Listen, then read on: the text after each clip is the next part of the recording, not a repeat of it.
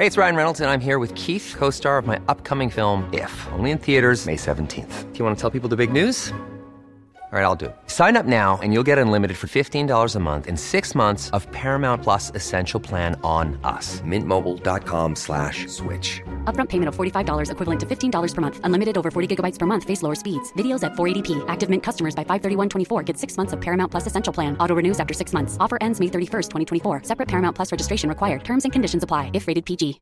Hey, Dave. Yeah, Randy. Since we founded Bombus, we've always said our socks, underwear, and t shirts are super soft. Any new ideas? Maybe sublimely soft. Or disgustingly cozy? Wait, what? I got it. Bombus. Absurdly comfortable essentials for yourself And for those facing homelessness. because one purchased equals one donated. Wow, did we just write an ad? Yes. Bombas. Big comfort for everyone. Go to bombas.com slash ACAST and use code ACAST for 20% off your first purchase. Välkomna till podden Människor. Jag och Simon är tillbaka här i studion och idag så ska vi prata om huruvida människor är goda eller onda. Det lät nästan som att du jobbar på Ekot nu när du körde den där öppningen.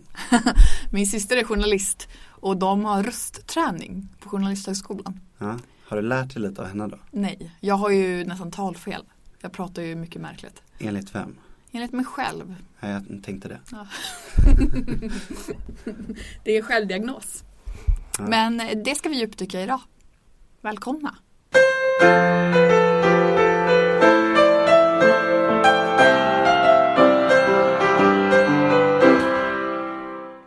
Det här med godhet och ondhet, det känns som att det har alltid varit ett väldigt så här populärt narrativ. Jag tänker alltifrån Heter inte godhet och ondska? På ord. Så jävla taskigt. Nej, jag vill bara inte att du skämmer ut inför lyssnarna. Jag gör inte det. Jag bara visar att jag är lika folklig precis som alla andra.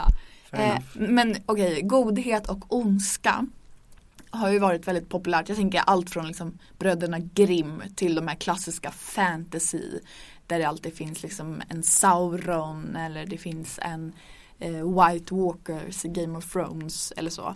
Men det känns som att det där narrativet mindre och mindre blir mindre och mindre relevant. För idag är det så mycket statistik hit och dit, man har mycket forskning hit och dit. Det känns som att så här, verklighet och bevis blir viktigare än vad som faktiskt Och ingångsvärden va? Alltså liksom Ah. att det finns eh, Jag menar alla tror väl på godhet och ondska eh, Liksom utifrån sina axlar på något sätt. Men kanske också, jag tror att de flesta ändå är medvetna om att det också finns en Att det där är lite subjektiviserat. Alltså på ett sätt som kanske inte var fallet för länge sedan. Nej, så är det nog. Jag tror att i alla fall när man är barn tänker man väl att onda, typ James Bond-skurkar, de är onda med flit. Och tänker nu ska jag vara ond. Men det är nog väldigt Mm. sant att det gör man nog inte. Utan man legitimerar nog sina handlingar. Så jag tror att det är väldigt få människor som beskriver sig själv som onda människor. Ja. Eller? Det, det, ja, det är nog ganska få. Sen är det klart att jag menar, jag tror att det finns vissa som liksom av en eller annan anledning har blivit så förbittrade att de liksom faktiskt är helt fine med att vara onda och liksom ut, mer eller mindre uttryckligen eh, vill se världen brinna liksom. Mm. Jag tror att det är klart att det finns människor, även om de inte är så vanliga, som liksom kommer till den punkten att de inte har något emot att liksom Göra medvetet elaka saker. Ja, ja men exakt. Sen kan man göra det inom ett liksom eh, avgränsat område eller eh, bli helt fullkomlig i sin ondska. Jag tror, Mm. eh, jag menar, både du och jag har väl kanske velat göra elaka saker fast inom ett begränsat fält. Det kanske inte är något som genomsyrar hela våra personligheter. Eller? Och kanske för att nå till våran uppgift som vi orienterar oss till. Ja. Att man motiverar någonting större med att göra någonting mindre som kanske inte är lika snällt. Mm. Men jag tänker innan vi grottar ner i så här, eh, är människor goda eller onda? Hur tänker man kring det? Exempel. Så tycker jag vi ska försöka härleda lite. Vad är godhet och vad är ondska? Kan inte du börja? Eh, då har jag ändå ägnat lite tanke åt det här under eftermiddagen. men jag blev ändå helt ställd för att jag har så svårt att Ja, men eh, vad är det som är gott? Jag tänker, förra avsnittet pratade vi om meningen med livet och då jag tänker att det som är gott är kopplat till någonting större och kanske syftar till att lösa lite meningen med livet. Men jag tycker att det handlar, om jag själv får välja, om att vara en eh, bra person. Att man är snäll mot andra. Jag tycker att det handlar jättemycket om mänskliga relationer. Eh, men jag tycker också det handlar om att liksom ta ansvar för sina handlingar. Eh, I form av att eh, vara medveten om hur de påverkar andra, våran planet. Eh, till exempel i vad man jobbar på. Jag kommer från Örnsköldsvik och där så var Hägglunds numera BAE Systems som tillverkar eh, bandvagnar. bland annat. Bland annat. Eh, och som min pappas hus ligger så man precis ser de här bandvagnarna stå uppradade. Eh, jag hade uppkäftig så jävlig som jag var när jag var liten. Långa diskussioner med mina klasskamrater som hade föräldrar som jobbade där. För jag tyckte att de var rätt onda. Eh, Tycker du det idag? Vad tycker du om försvarsindustrin? Jag tycker att goda ska förstås ha vapen. Det är svårt att vara pacifist. Men jag tycker inte att man helt okritiskt kan hävda att man bidrar till någonting gott genom att tillverka vapen. Jag Mm. tycker att det är eh, rätt naivt. Och jag tycker att hela Sveriges inställning till hela diktaturfrågan och Saudi och exportfrågan där är väldigt väl besläktad med att det är faktiskt så att vi har en rätt stor industri som påverkar våran tillväxt. Mm. Så jag skulle säga att jag är ganska kritisk. Just det. Jag, jag tänker kring det där, alltså så köper jag ändå att vi exporterar vapen ganska friskt om vi samtidigt ska bibehålla alliansfriheten. Jag tänker att så här, skulle vi till exempel välja att ingå i NATO så kan man så behöver man inte upprätthålla en egen försvarsindustri. För om du ska vara alliansfri så bygger det på att du också är lite självförsörjande. När det kommer till liksom, eh, det militära. Så är Och, det. eh, och då får man ju liksom, där får man ju värdera liksom, Man måste nog göra lite liksom eh, Ingår man i NATO så får man liksom köpa lite saker som kommer med det som man kanske inte annars hade liksom valt om man fick tänka liksom en, enbart utifrån sig själv. Men ska man vara alli- alliansfri så får man istället liksom kompromissa genom att man måste exportera vapen för att det ska liksom bära sig att när ha en egen. kommer.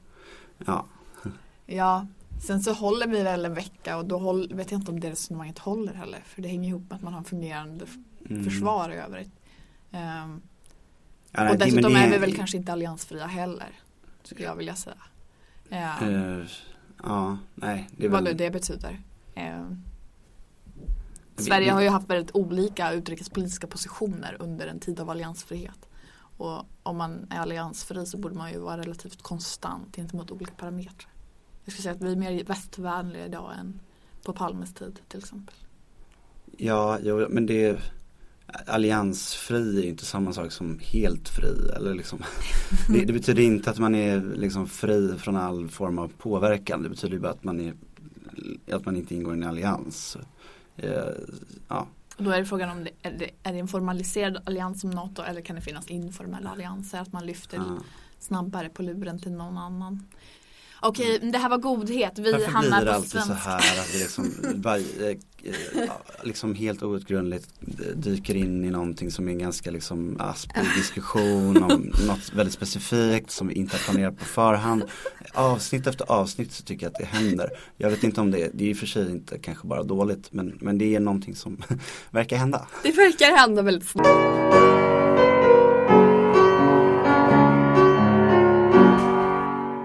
Men okej, godhet. Jag tycker att det är att vara snäll, att ha goda handlingar sett till att man tar ansvar för eh, att, eh, att liv ska frodas, människor ska ha det bra, bra och planeten ska fungera väl. Men jag tycker också det handlar väldigt mycket så här, i vardagen kring eh, som så här, mikrohandlingar hur man beter sig. Det är ofta man så här, ställer frågan kring eh, personer som kanske har jättestora framgångsrika bolag som gör väldigt mycket bra saker. Jag tänker kanske till exempel på Teslas eh, grundare eh, som kanske inte framstår som den mest eh, vardagsgoda personen.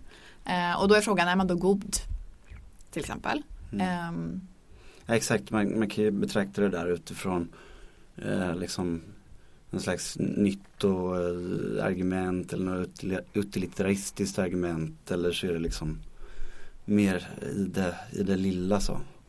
Eh, men jag, alltså jag, jag har väl en ganska, jag håller väl med dig i stora drag där men sen har jag nog en ganska liksom konsekvensetisk, det, det hade väl du i och för sig också, men liksom Ja. syn på, på saker och ting. Det finns ju den här eh, Sa inte jag det förra gången, alltså the road to hell is paved with good intentions. Alltså, och den är ganska tillämplig på godhet och ondska och sådana saker. att Eh, inte bara såklart. mena väl. Mm, ja exakt för man måste ju någonstans En del av att vara god är väl också att eh, använda hjärnan att tänka och liksom man måste också ta ansvar för att ens intentioner inte bara liksom stannar vid eh, intentioner utan att man också liksom har eh, anstränger sig kognitivt för att se till att intentionerna Ja. också liksom om, omsätts i någonting som ger det avsedda resultatet. Jag, det finns många välmenande människor som inte verkar liksom orka anstränga sig för att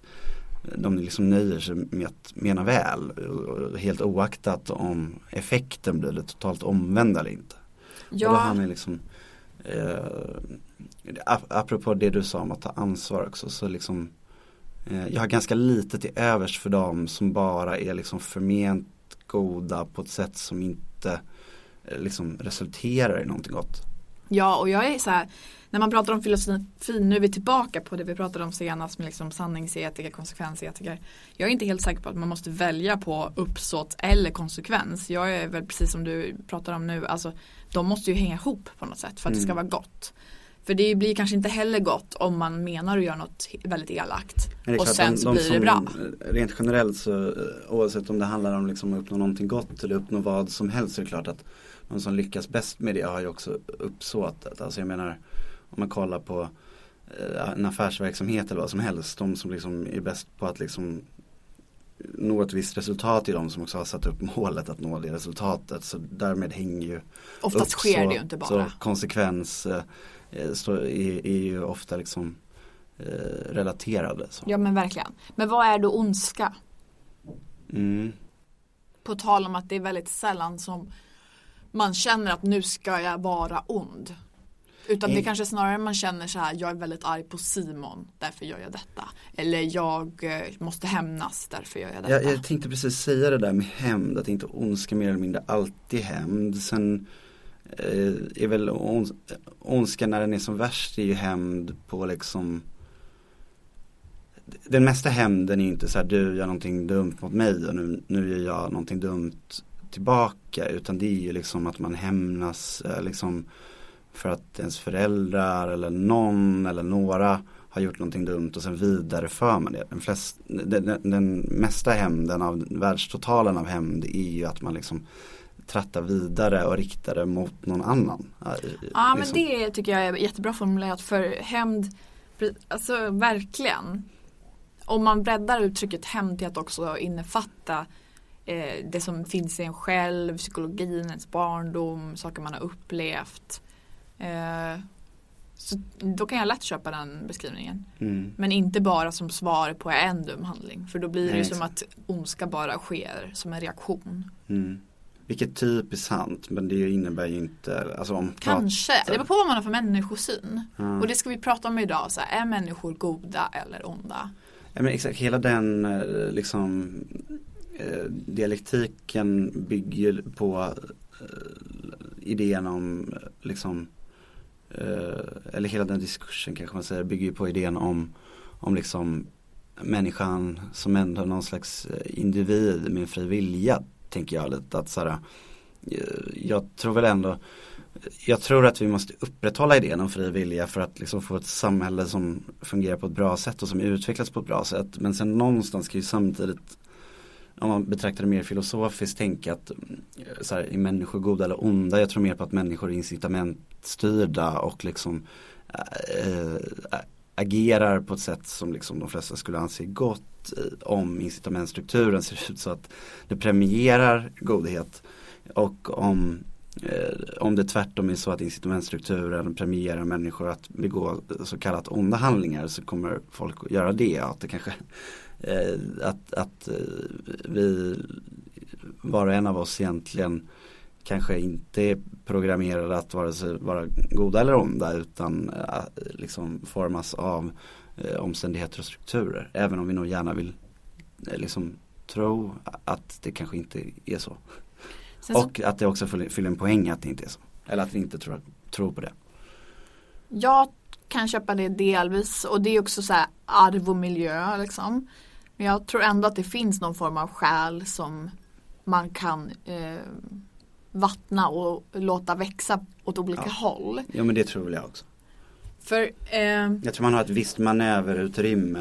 Eh, liksom att man kan Mm. knuffa saker i ena eller andra riktningen. Men liksom Jag tror Ändå. också det. Och där, där tycker jag är superintressant för jag har alltid varit ganska Kanske naiv eller bara ung, jag vet inte, kopplat till så här, det här med att må bra som vi pratade om förra gången. Att så här, det är så viktigt att må bra och liksom hälsa är det viktigaste som finns. Och jag har tänkt så här, nej att leverera är det viktigaste som finns och skapa grejer. Så här, var inte så himla svaga, typ, har jag kanske tänkt när jag var lite yngre.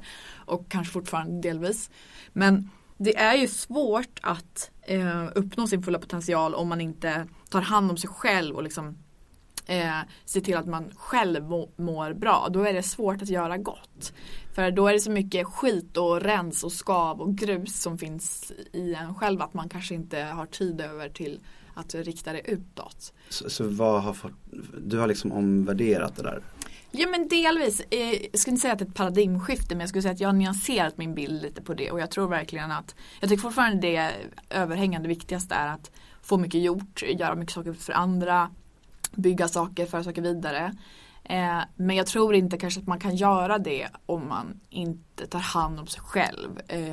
Och se till att man eh, själv mår bra, eh, min, har mindre ångest eller inte, eh, ja, att man äter bra och rör på sig och så vidare. Mm, Allt det där jag inte gör. Ja, jag vet samma här. Men eh, så jag tycker det är intressant. Samtidigt som det är inte så att godhet korrelerar med välmående. Det vore ju en ganska osoft inställning att ha. Eh, Mm. Och eh, eh, Va- Vad heter det? Jag- är lite nyfiken. Känner du så här, om man ska gå in på lite mer konkreta exempel i din, vår egen vardag liksom. mm, Ehm, har du några sådana anekdoter om människor som du har stött på som du har känt så här, gud det här är en god människa eller gud det här är en ond människa. Ja, alltså min svensklärare i eh, gymnasiet hette Anneli Umegård, hon heter fortfarande det. Eh, och hon är som en ängel. Jag, jag tänkte att så det hade varit väldigt eh, läskigt folk- om, om du skulle säga att du namngav en svensk lärare och sen bara hon är så jävla ond. Mm. Alla där ute. Nej, alltså hon är en fantastisk människa. Eh, hon brinner enormt för det svenska språket och jag gick natur och hade ju kanske, jag tycker ju om svenska väldigt mycket men mina klasskamrater var ju mer intresserade av matte och biologi och fysik och sådär. Så i sig att eh, vara svensklärare för den gruppen var rätt utmanande tror jag. Men hon bemötte, hon var liksom som en gås när folk var ointressanta, kom med dålig energi. Det bara rann av henne. Och hon hade liksom någon form av så här, magi kring sig kring att aldrig säga ett ont ord och att alltid vara enormt positiv och alltid se alla och eh, inte bara bry sig om sitt eget och sitt eget ämne utan hon kunde liksom klappa på mig när jag var olyckligt kär någon gång och liksom så här, ja, hon är helt otrolig. Eh, och det här är liksom inte bara jag som upplever utan det är eh, alltså alla elever som någonsin har haft henne. Hon är liksom ett litet så här, lokalt helgon i Örnsköldsvik. När jag hör det där, då kan jag tänka så här, jag tycker det är en intressant fråga. Så här, behöver man vara lite ond för att liksom eh, netto ska bli väldigt positiv? Eller kan man vara så här linjärt god som den här personen? För det kan jag känna lite med så här, det tycker jag man kan eh, referera till liksom den svenska politiska debatten och sådär där liksom vissa hävdar ju då att eh, den smala åsiktskorridoren och att liksom man inte får säga någonting det här landet gör att det nu så slår över att folk blir extra elaka istället typ och sådär. Och det är någon slags lite mer, vad ska man det, det är ju en liksom skola, det behöver inte att det är bara kollektivistiskt synsätt. Ja, ja men absolut. Men liksom, men det där kan man ju utan, jag kan, de som liksom driver den linjen på det sättet och i de frågorna som ofta är kopplat till invandring och så, det är kanske inte mina favorit liksom, tyckare så. Men, eh, men, men jag tycker ändå att det finns något intressant i det där som inte behöver handla om just det, det behöver inte handla om politik. Men just att så här, behöver liksom människan lite sådana, ventiler för att liksom ändå bejaka sin onda sida fast på ett sätt som kanske inte är så himla skadligt för att orka vara god är det viktiga, förstår du? Så om man att- kväver sin onda sida hur mycket kommer den att explodera och ta över allt? Ja, ja men exakt. Och, och att, jag tycker att det finns någonting sjukt i det där helgonalika som du beskriver och man undrar så här, finns det inte någon, något mörker i det också? Eller är det så att hon liksom, Alltså jag har inte hittat någon, något mörker. Nej, Och jag har det ändå känt henne bety- sedan jag var 15 år. Liksom. Ja. Men det skulle kunna betyda att det är än liksom djupare ner så, eller liksom Ja, eller så jag tror också det kan handla om att bestämma sig. Mm. Eh, det finns ju massa sådana inspirationsföreläsare och sånt som bara, nej men jag väljer lyckan. Och det kan ju låta äh, rätt obehagligt tycker jag. Men jag tror att till viss del kan det nog handla om det att så här, att välja och att stå emot. För det är ju, jag tror inte att folk är det utan kamp. Nej. Jag tror inte att det är lätt för de här, ja, men som Annie då, att vara så. Utan jag tror att hon väljer att vara så. Mm. Ehm, Och det är klart, har man valt ett tag så blir det lättare med tiden för att det blir en vana liksom ehm, Så det kanske inte är så svårt för henne liksom nu. Men alltså jag tänker att den där kampen måste ju upplösas lite med tiden. Om, om du inte vet någonting annat liksom, eller inte har gjort på ett annat sätt eh, sen lång tid tillbaka så kommer det väl kanske ganska automatiskt. Jag tycker det är liksom lite så prövningar också. Jag såg på Sagan om ringen igår, den första. och då provas ju, prövas ju alla, liksom Gala- Galadriel prövas, Boromir, han faller ju, Aragorn. Eh, Var det en övning inför det här poddavsnittet? Ja men lite, för jag tycker att det temat är enormt bärande också kopplat till, alltså J.R. Tolkien han var ju förmodligen rätt kristen också. Det är ju enormt tydliga teman med Gandalf och alltihopa. Men eh, då kan ju de välja olika saker och ställa sig inför samma fenomen och jag tror att eh, det valet har man nog ändå. Och jag brukar också tänka lite så, så här, i mitt eget liv, nu är jag verkligen inget helgon och så här, eh, för, alltså nu lugnar jag mig här, men liksom som jag försöker tänka eh, till exempel om så, typ skitsnack. Jag är en ganska så här jag skulle nog säga att jag ibland kan vara lite av en tomboy. Liksom. Jag tycker om att hänga med killar och jag kan tycka om att liksom så här, snacka så här nördiga saker och så här, eh, skämta och liksom så här, inte så jäkla sentimental. Kanske lite aspig, jag vet inte. Eh, och jag har alltid haft rätt svårt för eh, så här, stora tjejgäng som ibland hamnar på liksom skitsnackets väg. Jag kan tycka att det är svårt och har kanske ibland frestats till att göra det för att det liksom ja, det passar sig och det är vad man gör. Eh, men- Jag kan själv irritera mig på det när man kommer i kontakt med det. Hur liksom, det, det är väldigt, eh, utifrån mina erfarenheter i alla fall, så finns det ju någonting distinkt liksom hos vissa tjejer att man beter sig på ett sätt mot andra tjejer som jag liksom inte känner igen från hur killar be- beter sig mot andra killar eller hur killar beter sig mot tjejer eller Nej. tjejer beter sig mot killar utan det är bara tjejer mot tjejer liksom, Ja. där det förekommer viss typ av beteende. Och då kan jag verkligen så här, och jag menar inte att jag alltid har gjort det, men när det kommer så har, försöker jag att döda stämningen och liksom inte ge mig in i det. Men det är också lite som en prövning. Jag skulle lika gärna kunna glida in i det bara för att det är vad som är det enklaste i det sammanhanget. Eh, och det som man förmodligen hade fått mest skratt för eller vad det kan vara. Eh, men sådana små saker tror jag att man liksom kan hela tiden välja att ha lite så här civilkurage för att låta som en kristdemokrat. Mm. Men har du exempel på någon riktigt ond eller god människa som du har stött på? Alltså jag, jag, tänk, jag kollar inte i, liksom, på världen så mycket utifrån de rastrena. Jag är ju kanske ingen ond, godhet och liksom Men du var ganska dömande. Ja det är nog men Det är sällan att den smädelsen är bara gud vilken eh, Inte de parametrarna du vi- dömer vilken, efter då. vilken ond person eller gud vilken godhetsapostel eller sådär. Det är snarare han är smart, han är inte smart. Ja men exakt delvis det. Men sen, sen jag, jag tycker inte att liksom förakt mot dumhet är så himla charmigt alla gånger heller. Och, eh, liksom, eh, och också att det kan vara lite att det är ganska billigt på något sätt att liksom döma en dum person för att den är dum. Men, eh, ja, men, men det är klart att så här, man möter ibland i, i jobb och andra sammanhang eh, folk som eh, liksom har vissa sociopatiska eller psykopatiska drag och sådär. Men jag tror jag är ganska bra på att hantera det. Jag kan Du är liksom, skitbra på att hantera det. jag kan, eh, är det så? Va, Ja det är du. vad baserar du Men det vadå, på? vi har ju bollat lite sådana här olika frågeställningar. Och exempel. Ja, och eh, men du känns som att du är duktig på att liksom inte ta åt dig allt sånt. Och ja, att ja skaka exakt. Av dig det och fokusera på vad som är viktigt. typ. Ja, och jag, jag tror, jag kan också pendla ganska mycket på liksom skalan mellan att själv vara mjuk eller hård mot folk. Mm. Alltså jag menar, jag, jag hoppas jag i alla fall inte för hård liksom, i onödan. Men, men jag kan också växla om om det är någon som liksom vill pröva mig på att vara liksom, elak så kan jag liksom bita tillbaka. Men Mm. människor som saknar empati som ofta sociopater eller psykopater gör och inte för att de vill utan för att det är så. Mm. Eh, de kan man ju kanske känna är inte supergoda. Och det Man- behöver inte vara kopplat till. It's that time of the year. Your vacation is coming up. You can already hear the beach waves, feel the warm breeze, relax, and think about work. You really, really want it all to work out while you're away.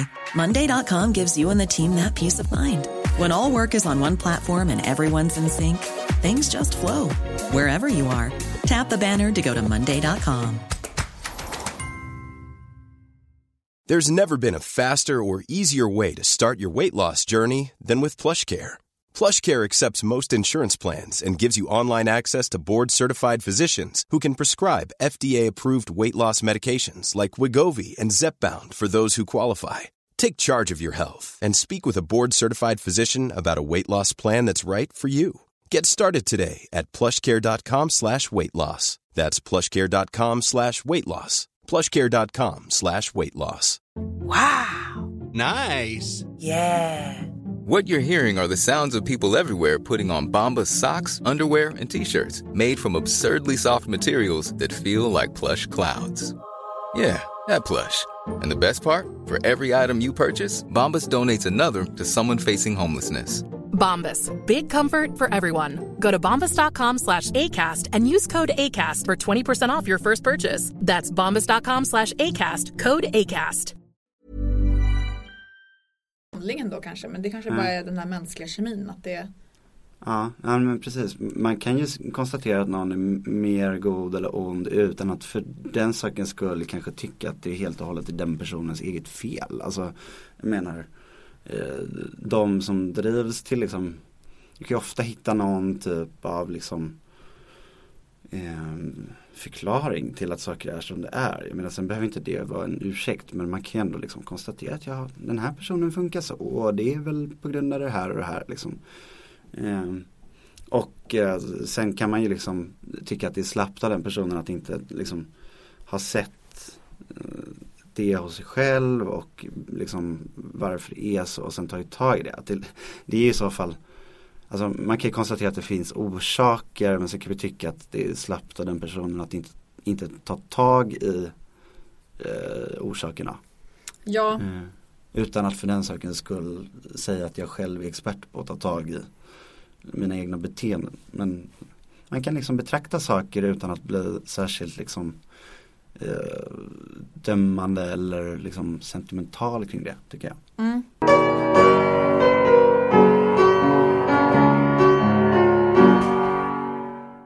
Om man eh, tittar på, jag har med mig två lite så här filosofer igen. Mm. Dels eh, den första är Ayn Rand. Mm. Och hon pratar ju mycket om I, alltså jaget. Mm. Och att om man, att människan egentligen handlar eh, egoistiskt. Och Mm. att världen egentligen blir som bäst när man får möjlighet att handla egoistiskt. Eh, eftersom att då kommer alla att uppfylla sin fulla potential, göra det som är bäst för dem och därmed skapa ett bättre samhälle. Därav ska man vara nästan libertarian. Eh, kopplat till att, och, och då också, hon har rätt, så här, rätt smarta argument. Ja, men så här, varför skulle då jag skriva grattis till dig på födelsedagen? Jo, men det gör ju jag då för att då mår jag bättre själv. Och så, och så resonerar hon kring det. Så hon har väl en semipositiv kanske lite cynisk människosyn. Skulle jag vilja säga. Sen så finns det ju eh, Hobbes också. Med eh, Leviatan. Att eh, människan eh, egentligen är på något sätt så ond att den måste tämjas av en stat som han då liknar vid liksom, urmonstret Leviatan. Eh, och jag skulle säga att han har väl en ganska så här, han är hyfsat frihetlig ändå men att den här eh, Leviatan ändå ska sköta de här eh, nattväktar statsuppgifterna på något sätt. Mm. Eh, och han har väl då en ganska mer negativ eh, människosyn. Båda de här landar ju i samma slutsatser ungefär. Ja, det är för att du har framat det med just de här två filosoferna. Det är mellan Rand och nattväktarstaten. det är där man får röra sig. well, det är våran podd. Man får, göra vad man, man får göra vad man vill. Ja, nej men jag fattar. Det är, och då, då är nej, men jag ville bara alltså, välja två som är hyfsat nära på den politiska skalan för att visa på att man kan ändå dra lika slutsatser hur man bör vara eh, ja. utan att för den skull säga att så här, höga människor de tror att människor är goda och vänster onda. Ja, sådär. Eh.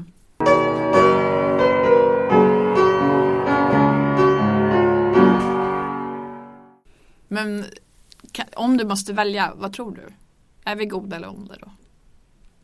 Eh, nej men alltså jag tror väl att eh, människan, eh, om liksom man får om, om det finns en, en grundtrygghet så tror väl jag att vi tenderar att liksom eh, vilja eh, både grundtrygghet i, i, på ett samhälleligt plan och liksom på det lite närmare liksom uppväxt och familj och vänner planet så tror väl jag att vi tenderar att liksom vara ganska konstruktiva. Eh, men eh, annars inte. Ungefär så, lite förenklat. Hänger men, det ihop liksom med behovstrappan? Ja, ja men exakt. Det är klart att det, det gör. Betyder det då att rika människor är godare än fattiga människor? Ja det betyder att de kanske eh, upp till en viss gräns i alla fall. Jag tror att det slutar spela roll efter att man har uppnått en viss välståndsnivå och kanske till och med liksom börjar gå åt andra hållet till slut. Liksom. Då får man tråkigt och börjar bli elak. Ja, ja men exakt. Eh, men eh, men jag, jag tror att liksom, det finns väl säkert någon jämviktspunkt vid en viss, alltså under en viss välståndsnivå så tenderar det nog att min, agera mindre gott. Jag menar jag tycker man också ska argument. Jag tycker kanske man ska distingera mellan att eh, liksom, agera gott och att vara god. Så. Apropå det här jag sa om att jag kanske inte tror så mycket på goda onda människor som på liksom incitamentstrukturer som mm. får folk att handla i ena eller andra riktningen. Mm. Um, jag tror ju att, det, att alla människor går på något sätt att rädda. Ja. Um, jag, jag, tror, tror nästan alla. Ja.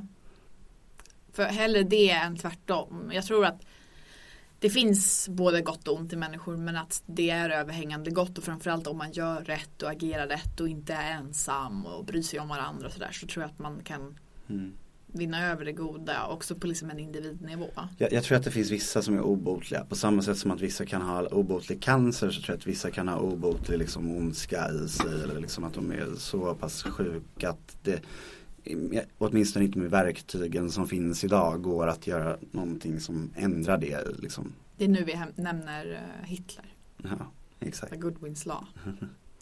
Har du eh, själv varit riktigt ond någon gång? Jag tror att jag har varit det ganska många gånger. Um, eller liksom hyfsat många gånger. Men, um, men ofta är det lilla liksom. Att När jag var man... liten så uh, då hade man ju sådana här, ja, du vet julkalendrar. Och mm. jag har en lilla syster. Så eh, då så eh, lät jag henne väldigt snällt då öppna den första luckan. Eh, för det innebar då att jag skulle få öppna 24. Vilket är den sista luckan. Mm. Det var inte så snällt. Mm. Uh, slugt ändå. Ja jag vet, det är slugt. Jag är slugare än vad man tror. jag vet att du är ganska slug. Men jag kan också känna, jag kan också vara rätt ond. Jag, jag, jag slår nog uppåt ganska mycket. Mm. Um, jag vet inte, jag le kan leka lite Robin Hood ibland. Eh, jag var på någon fest för ett tag sedan och då var det en snubbe där, hoppas inte han lyssnar nu. Eh, men han han, du vet vissa så här personer som tror att de typ är grevar. Mm. De, eh, dels så är det ju ett gäng som ändå har klätt sig så i Stockholm de senaste typ tio åren. Men också sättet man beter sig på och liksom med sina killkompisar och de har liksom smoking-middag, alltså de lajvar någon form av grevlivsstil Ja. fastän de pluggar på typ SU. Föraktar det här enormt. Ja. Vilket också ofta innebär något slags översitteri och ett sätt som är enormt osympatiskt. Ja, och ofta inte har särskilt mycket täckning liksom för översitteriet. Alltså det är ganska lätt att slå hål på. Ja, det är väldigt sällan det stämmer och det är just här då min ondska kommer in. För den här snubben då hade jag eh, hört av en som var på festen. Jag fick veta att han var, var då från Växjö. Eh, som ligger i Småland och då pratar man lite så här, eller hur? Inte som Annie Lööf men typ. Eh, och han pratade ju typ så här pratade han. Som om han var född och uppvuxen i typ så här Djursholm eller på Lidingö. Eh, och hade liksom någon så här kravatt och satt där med någon översitteri och drog någon så här översittarkommentar om UB-förare. Det kanske var därför jag brann till. Men då så sa jag typ så här Ja men gud, kommer du från Växjö? Ah shit, jag har varit där. Men eh, så här, du pratar ju inte så, eller hur? Fan vad lustigt! och så att- fortsatte jag liksom, och jag körde liksom bitch-dill hela vägen ut. Så det slutade med att han var typ tyst resten av festen och så här, satt i något hörn liksom. Eh, och det kanske inte var så snällt mot honom personligen. Hur reagerar han? eh, Utöver att han var tyst då? Hur liksom Nej nej, han bara som en ballong som man bara sticker hål på typ. Mm. Eh, så det var kanske en öm punkt. Ja, det visste du ju. Ja, det var därför jag tryckte på den. Jag, jag saltade såret. Mm. Så det kanske inte var så snällt. Ehm, men det kanske också så här, kanske makt, olika positioner, beteenden kanske motiverar också handlingar hos en själv. Det kändes mer okej för mig att vara taskig mot honom. Än någon som hade haft en mer ödmjuk approach. Men Jag kan ju gilla härskartekniker, alltså som en sån spelgrej liksom. Men, men man ska inte utnyttja det mot liksom det är inte, det är inte, jag, jag tycker inte det är särskilt charmigt om det är härskartekniker mot en praktik, alltså så här, på en arbetsplats till exempel. Men däremot om det är någon som liksom försöker utmana lite så tycker jag att det kan vara ett ganska roligt spel. Och så Ja, det kan man, vara ganska kul. Så kan jag bara tycka att så här, ja, men det här är roligt, det är lite som en sport. men ehm, ja. Ja, men, Nej, men så jag kan också göra sådana där saker om det är någon man liksom stör sig på. Kanske oftare och oftare med åren att jag har blivit lite mer liksom kan eh, eh, liksom finna någon slags njutning i att eh, hålla på och exercera liksom verktygslådan av sådana grepp. Mer som en, jag vet inte hur man ska förklara. Men, men, men alltså egentligen bara mot folk som eh, liksom förtjänar det och som inte är att man liksom, så här, liksom pissar neråt eller så. Det, för det är ju inte särskilt sympatiskt. nej. Det så är det är okej att vara ond så länge men- man slår uppåt. Ja, Ja. eller sidled. Eller snett neråt. Det beror på vad den personen gör också. Ibland kan jag tycka att det är okej snett neråt om den personen så här, beter sig som en komplett liksom man, Och då man- kan du vara man- man ledarskap kan- man- ibland till och med. Ja, ja men exakt, men det är inte som att man tar initiativet till en sån sak. Men ibland så, så under liksom vissa förutsättningar så är det inte helt fel. Eh, jag tänkte lite så här, dra lite en politisk parallell också. Vi har ju pratat om politiker. Och jag, eh, jag kan sakna god och ondhets eh, perspektivet i dagens politiska debatt. Särskilt när det kommer till migrationsfrågan. Och jag ska inte ha liksom någon så här lång plädering för att vi ska ha en öppen migrationspolitik. Men jag tycker att oavsett vad man tycker så bör man ändå ha med i sina resonemang och i sina argument att det är ju tufft att fly. Man har det tufft som person. Eh, många lider väldigt mycket. Eh, den här empatin och att ändå eh, kanske på något sätt ha en intention av att göra någonting gott. Till exempel vill man eh, minska invandringen på kort sikt för att det är nödvändigt. då kanske man ändå i en passus skulle det vara klädsamt om man sa att man gjorde det för att på sikt kunna ge fler skydd. Eller att man åtminstone eh, visar att man, bry, att man ser de här människorna som har det lite tufft. Men idag kan det ofta bli att man liksom kämpar i att ha hårdast retorik och så. Att det Ja, kan exakt. bli att man också göder då sådana svansar. Ja, att man av taktiska skäl inte vill lägga in en sån passus för att man då framstår som mjukare än vad man tror. Och liksom. Ja och då blir det att man liksom avmoraliserar politiken och jag tror att det kan vara väldigt farligt när det blir bara empiri och siffror hit och dit. Mm. Ja, För då är allting väldigt relativt. Jag tycker att man måste så här, härleda det i en värdering eh, och då i politik så ska det väl på något sätt ändå handla om att man vill göra någonting bättre. Det vore ju dumt om man härleder det till ondska typ. Men på något sätt att så här, varför vill jag göra detta? Eh, och det skulle jag verkligen önska nu i valet att fler vågar göra. För jag tror att det skulle människor också kanske hjälpa dem lite och så här, få, in, få in det. Mm. Eh, Jag kan sakna det väldigt mycket och det handlar inte bara om migrationsfrågan. Det kan också vara så här ja, men sjuk, sjukförsäkringar. Ja, men kanske man behöver eh, strama upp sjukförsäkringssystemet. Men då måste man kanske åtminstone visa att ja det finns ensamstående mammor som har det supertufft. Mm. Och vis, alltså, åtminstone ta med det i liksom, hela perspektivet. Eh, jag kan känna att det, det är med flit som eh, politiker försöker låta liksom, tuffare än vad de gör för att vinna svansar som man kanske egentligen inte borde leka med. Mm. Ja, verkligen. Jag håller med.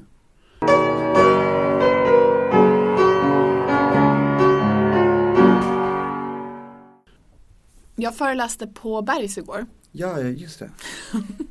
Och då efter föreläsningen var det några tjejer som kom fram och eh, konfronterade mig helt enkelt. Jag har ju fått ett par inbox eh, från dem efter att jag la upp det i stories också. Och de bara Tycker ni att vi är dryga på Bergs? I generationsavsnittet sa ni att vi var typiskt 90-talister som bara brydde sig om what's in it for me och vad handlar det om mig? Och jag typ sålde ut dig lite så att det var bara du. Ja, Så eh, sorry. Ja det är okej. Jag- Vad sa de i inboxen? Nej men eh, de, de skrev att det var någon som eh, pikade mig lite och liksom sa att eh, vi lär oss av, vad var det hon skrev nu igen, Lovisa här. Vi, jobbar vi jobbar hårt på att försöka anpassa oss till branschen. Så, det, det var väl, Uff, det var hårt. Så hon menar att hon är dryg för att vi är dryga. ja, Det var hårt. Eh, Men tycker vi att de är dryga? Alltså det är väl svårt att dra alla över en kam men jag tror att det finns en bergskultur som är lite såhär eh, liksom, Gott självförtroende. Ja, framärvd av att de alltid vinner så här, världens bästa kommunikationsskola och att de sitter där och liksom Jag tror att de får ganska mycket bekräftelse också Bara folk som kommer dit och liksom Folk vill anställa dem. Det- är ganska gynnsamma liksom, förutsättningar på många sätt vilket jag tror fostrar lite någon slags så här eh, kolla på oss eh, attityd som eh, inte alltid som inte alltid liksom finns eh, jag, tror, jag tror egentligen att det missgynnar dem i slutändan att de skulle liksom må bra många gånger av lite mer så Hör ni Eh, det där ute? Jag tror att de lyssnar faktiskt på vår podd. Ja, några gör det i alla fall. Ja. Vi kanske också ska vara ödmjuka inför att alla på Bergs inte lyssnar på vår podd. Vi får väl se. Ja. Okej. Men jag tycker varje gång jag är där, alltså det händer någon gång ibland, så tycker jag ändå att det är kul att vara där. Och det, Det är så kul. Det, det är liksom inte som att man hatar alla Bergselever eller ens någon. Jag älskar ju att få leka lärare. Ja, Det är typ det bästa jag vet. det är ganska utvecklande tycker jag också liksom att man just det formatet att man tvingas formulera liksom teoretiska resonemang för, för sig själv liksom eftersom att man ska dit och sådär. Men också att ta ner dem på en ganska konkret nivå för det är klart att man vill inte komma dit och fluffa för mycket heller. Nej, men det är skoj. Va, vad snackade du om? Jag pratade om eh, samhällskommunikation Ja. eh, och påverkansarbete och kriskommunikation. Så ehm, min eh, huvudtes var väl egentligen att eh, kommunikation är inte smink och vi är inte makeupartister. Mm. Men det kan vi prata mer om senare. Men eh, i grunden handlar det väl om att man måste våga vara strategisk och påverka beslut som är affärsmässiga. Inte bara försöka komma i slutet av processen och eh, liksom borsta med en rougeborste. Eh. Mm. Eh, veckans polett då? Ja, veckans Eh, polett. Ja. Alltså jag har ju, jag har nog flera saker eh, som man skulle kunna ta men en är ju så här och det är väl egentligen någonting som jag har vetat om mer eller mindre medvetet under en längre tid men jag tycker att det här blir mer och mer akut insikt för varje dag som går och det är det här med att jag måste liksom träffa mindre folk och liksom få mer lugn och ro för att kunna fokusera på en sak i taget för att få saker gjort. För att jag känner så här det här är väl en tvådelad palett. Att dels liksom, vad fan får man gjort en vanlig dag? Jag kan ifrågasätta mig själv lite grann. Att den här liksom, man har många möten, man skickar många mail. Men att jag tror att man kanske inte, om man liksom zoomar ut lite så tror jag inte att man alltid jobbar på effektiva sätt. För när jag är på typ semester eller när det är helg eller när det är sommar eller när jag sitter på ett flygplan eller tåg. Om man får den här, det här lugnet och isolationen. Då är det mycket lättare att liksom jobba sig framåt tycker jag. Så att ofta så känner jag att man bara åker torktumlare genom dagarna, att det är lite oklart liksom vad man, vad man faktiskt har uträttat. Och det liksom härleder mig då till den andra delen av paletten som är så att jag, jag måste hitta sätt att liksom eh, ha färre sociala interaktioner. Eh, för att kunna hamna i det här liksom, eh, eh, liksom mindsetet och fokuset som man gör när man sitter på ett flygplan utan wifi eller, eller med jättelångsamt wifi. Ehm, och ehm, vad vill jag ha sagt med det? Jo men att jag måste, det är så jävla invant hos mig och jag känner också ganska mycket folk att man liksom bokar upp sig på både liksom dagtid, att man liksom tar massa möten men också kvällstid. Och att det ligger mig i fatet och gör att jag inte heller orkar, alltså det är inte som att jag sprudlar av energi hela tiden utan jag går ju på liksom eh, sparlåga alltså, eftersom att jag trycker in så mycket. Och det gör att min liksom energimatematik inte riktigt går ihop. Man tappar ju lusten också tycker jag. När man hamnar i en, jag känner verkligen igen den beskrivningen av liksom någon så social karusell.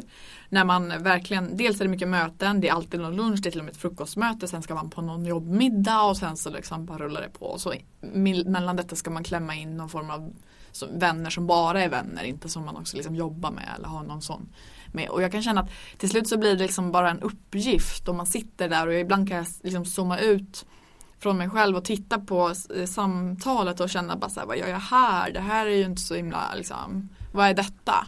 Så jag tror att man kanske också får bättre kvalitet på mötena om man kuttar ner dem. Ja, ja men exakt. Och det är jättesvårt för att liksom Så svårt. ja, det är lätt i, och med, med den teoretiska insikten men att liksom jobba in en sån vana och säga nej till Alltså jag, jag tror jag säger nej till fler saker nu än än förut. Jag är lite bättre på det där. Men så tror jag samtidigt att liksom, ju äldre man blir och, och desto mer folk man lär känna. Så, äh, även om jag säger nej till större andel nu så är det totalen av inkommande grejer fler än för två år sedan till mm. exempel. Så att jag, jag, tror ändå att min kalender är minst lika full nu som den någonsin har varit förut. Och eh, det där liksom, det håller inte riktigt. Men ska man inte välja också att tacka ja till det som faktiskt antingen businessmässigt eller på något sätt eh, medmänskligt vänskapsmässigt ger någonting? Ja, jo exakt. Men det där är lite svårt att, eller exakt, man måste nog, jag måste nog sätta liksom eh, gränsen högre för vad som jag anser ger någonting. Det där säger folk till mig ibland också som Jag tror folk har en bild av att så här, det är viktigt för mig att gå på allt det här ur ett liksom jobbperspektiv. Men det stämmer inte riktigt. Jag hade ju, jag hade ju liksom presterat bättre jobbmässigt om jag hade halverat eller kanske ännu mer kuttat på liksom Det är säkert snarare luncher. att du har en uppvan, vana. Ja, det är mer en vana än att det är liksom det rationella som man kan göra. Det är, det är någonting som jag tror folk tror att man så här, liksom genom att ha jättemycket sociala aktiviteter så kommer business. Jag hade ju liksom tjänat på, det är inte som att jag liksom behöver umgås jättemycket med folk för att det ska rulla in nya affärer eller sådär. Utan, utan eh, jag hade kunnat reducera de aktiviteterna och då få mer tid och energi över till liksom mitt dayjob. Så hur ska du göra nu då? Mm. Direkt efter det här ska jag gå på middag som är liksom 50% jobb, 50% eh, socialt. Ehm, med eh, Jakob Millrad Ja, hälsa. och Arntor Birgisson som är en av Sveriges främsta musikproducenter Herregud, och en verkligen. eh, underbar person. Han, han har jobbat med alla från så Justin Bieber till, han jobbar med Tove Styrke nu en del och Kim Cesarion och de här i Sverige. Sen har han jobbat med eh, Ariana Grande och ja, du vet ganska stora sådana. Kul. Eh, Men jag menar det, är kommer- en middag men vad ska du göra åt hela det här? Ja exakt, det är, men jag tycker att Men den liksom, kanske är motiverad. Ja, jo men exakt, men och grejen är det är ju ett, på många sätt ett angenämt problem att jag fyller ju liksom hela veckorna nästan med massa sådana här saker som ändå är det är liksom, det är ju objektivt sett ganska kul så att det är ju ofta inte någonting jag vill missa. Nej. Men problemet är att man kan inte kolla på varje enstaka grej utan det blir liksom en omöjlig helhet. Ja, jag fattar. Veckans polett alltså. Mm. En social hoarder. Du är Ja. inte bara digital hoarder. Nej, nej exakt. Det var Ja. det för den här veckan. Alltså, jag får be om ursäkt för ljudet på eh, förra avsnittet. Den lilla inspelningsmanicken vi hade, den stod och wobblade. Så det är lite så här wobblande ljud för då och då. Eh, men vi ska bättra oss. Snart så har vi en studio. Idag tänkte vi ha en bättre studio men vi förstod inte tekniken. Så det är work in progress, alla ljudnördar där ute. Eh, nästa vecka, vad ska vi prata om då? Då ska vi prata om möteskultur. Ja, där finns det ganska mycket att säga. Ja, och ganska kopplat till din polett också. Ja, det, på något sätt så känns det som att vi vävde ihop förra Snyggt! avsnittet med det här. Det här gjorde vi bra. Ja, men det känns som att vi liksom, jag vet inte hur strukturerat och planerat det är. Det råkar typ bli så. Eller du är- har lite struktur kanske. Jag har Jag vet inte riktigt. Det är mest spontan ordning tror jag. Ja. Men jag hoppas att ni ändå har överseende med det. Tills nästa vecka, följ oss på Instagram. Där heter vi Bodilsidén och Simon understreck strand. Det är superkul att ha så här äh, små eh, chattkonversationer. Förut var det bara så här inkommande ragg på Insta eh, chatten. Nu känns det som att den har blivit lite mer seriös och lik Facebook Messenger. Det känner jag är mycket välkommet. Jag har inte fått så många inkommande ragg, ragg där. Det, det var kanske Oönskade du- ska tilläggas. Ja. Ja. Jag har fått en, ett par kanske över ganska lång tid. Men det, du var säkert mer utsatt för det än vad jag har varit. Det har i alla fall blåst förbi nu känner jag. Ja, Det är skönt. väldigt skönt och välkommet att ni istället, li- ni lyssnare eh, inkommer där i nya meddelanden. Ja nej, men exakt, jag har också fått ganska mycket just på Insta. Och det är, jag hoppas att det fortsätter så att det inte liksom klingar av bara för att Nej, vi, vi blir så glada när man får en liten röd plupp där uppe. Vi har ju faktiskt omsatt ganska mycket feedback. Så här, vi skickar de dumparna till varandra och omsätter det vi får in. Både liksom på Insta, och Messenger och IRL och sådär. Brukar vi sen liksom tratta in i vårt Google Doc och ta till oss inför nästa avsnitt. Så att jag hoppas att det också märks att vi kanske Vi försöker att vi, verkligen. att vi försöker utvecklas. Ja, men ni hänger med oss och det är work in progress. Så eh, ha det så gött så ses vi nästa vecka. Tack. Hejdå. Hej då.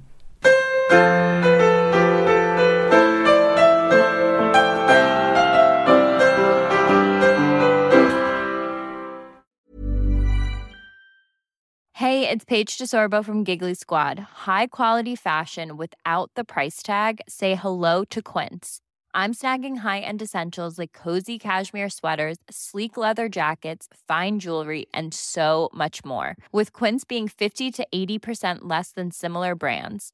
And they partner with factories that prioritize safe, ethical, and responsible manufacturing. I love that. Luxury quality within reach. Go to quince.com slash style to get free shipping and 365 day returns on your next order. Quince.com slash style.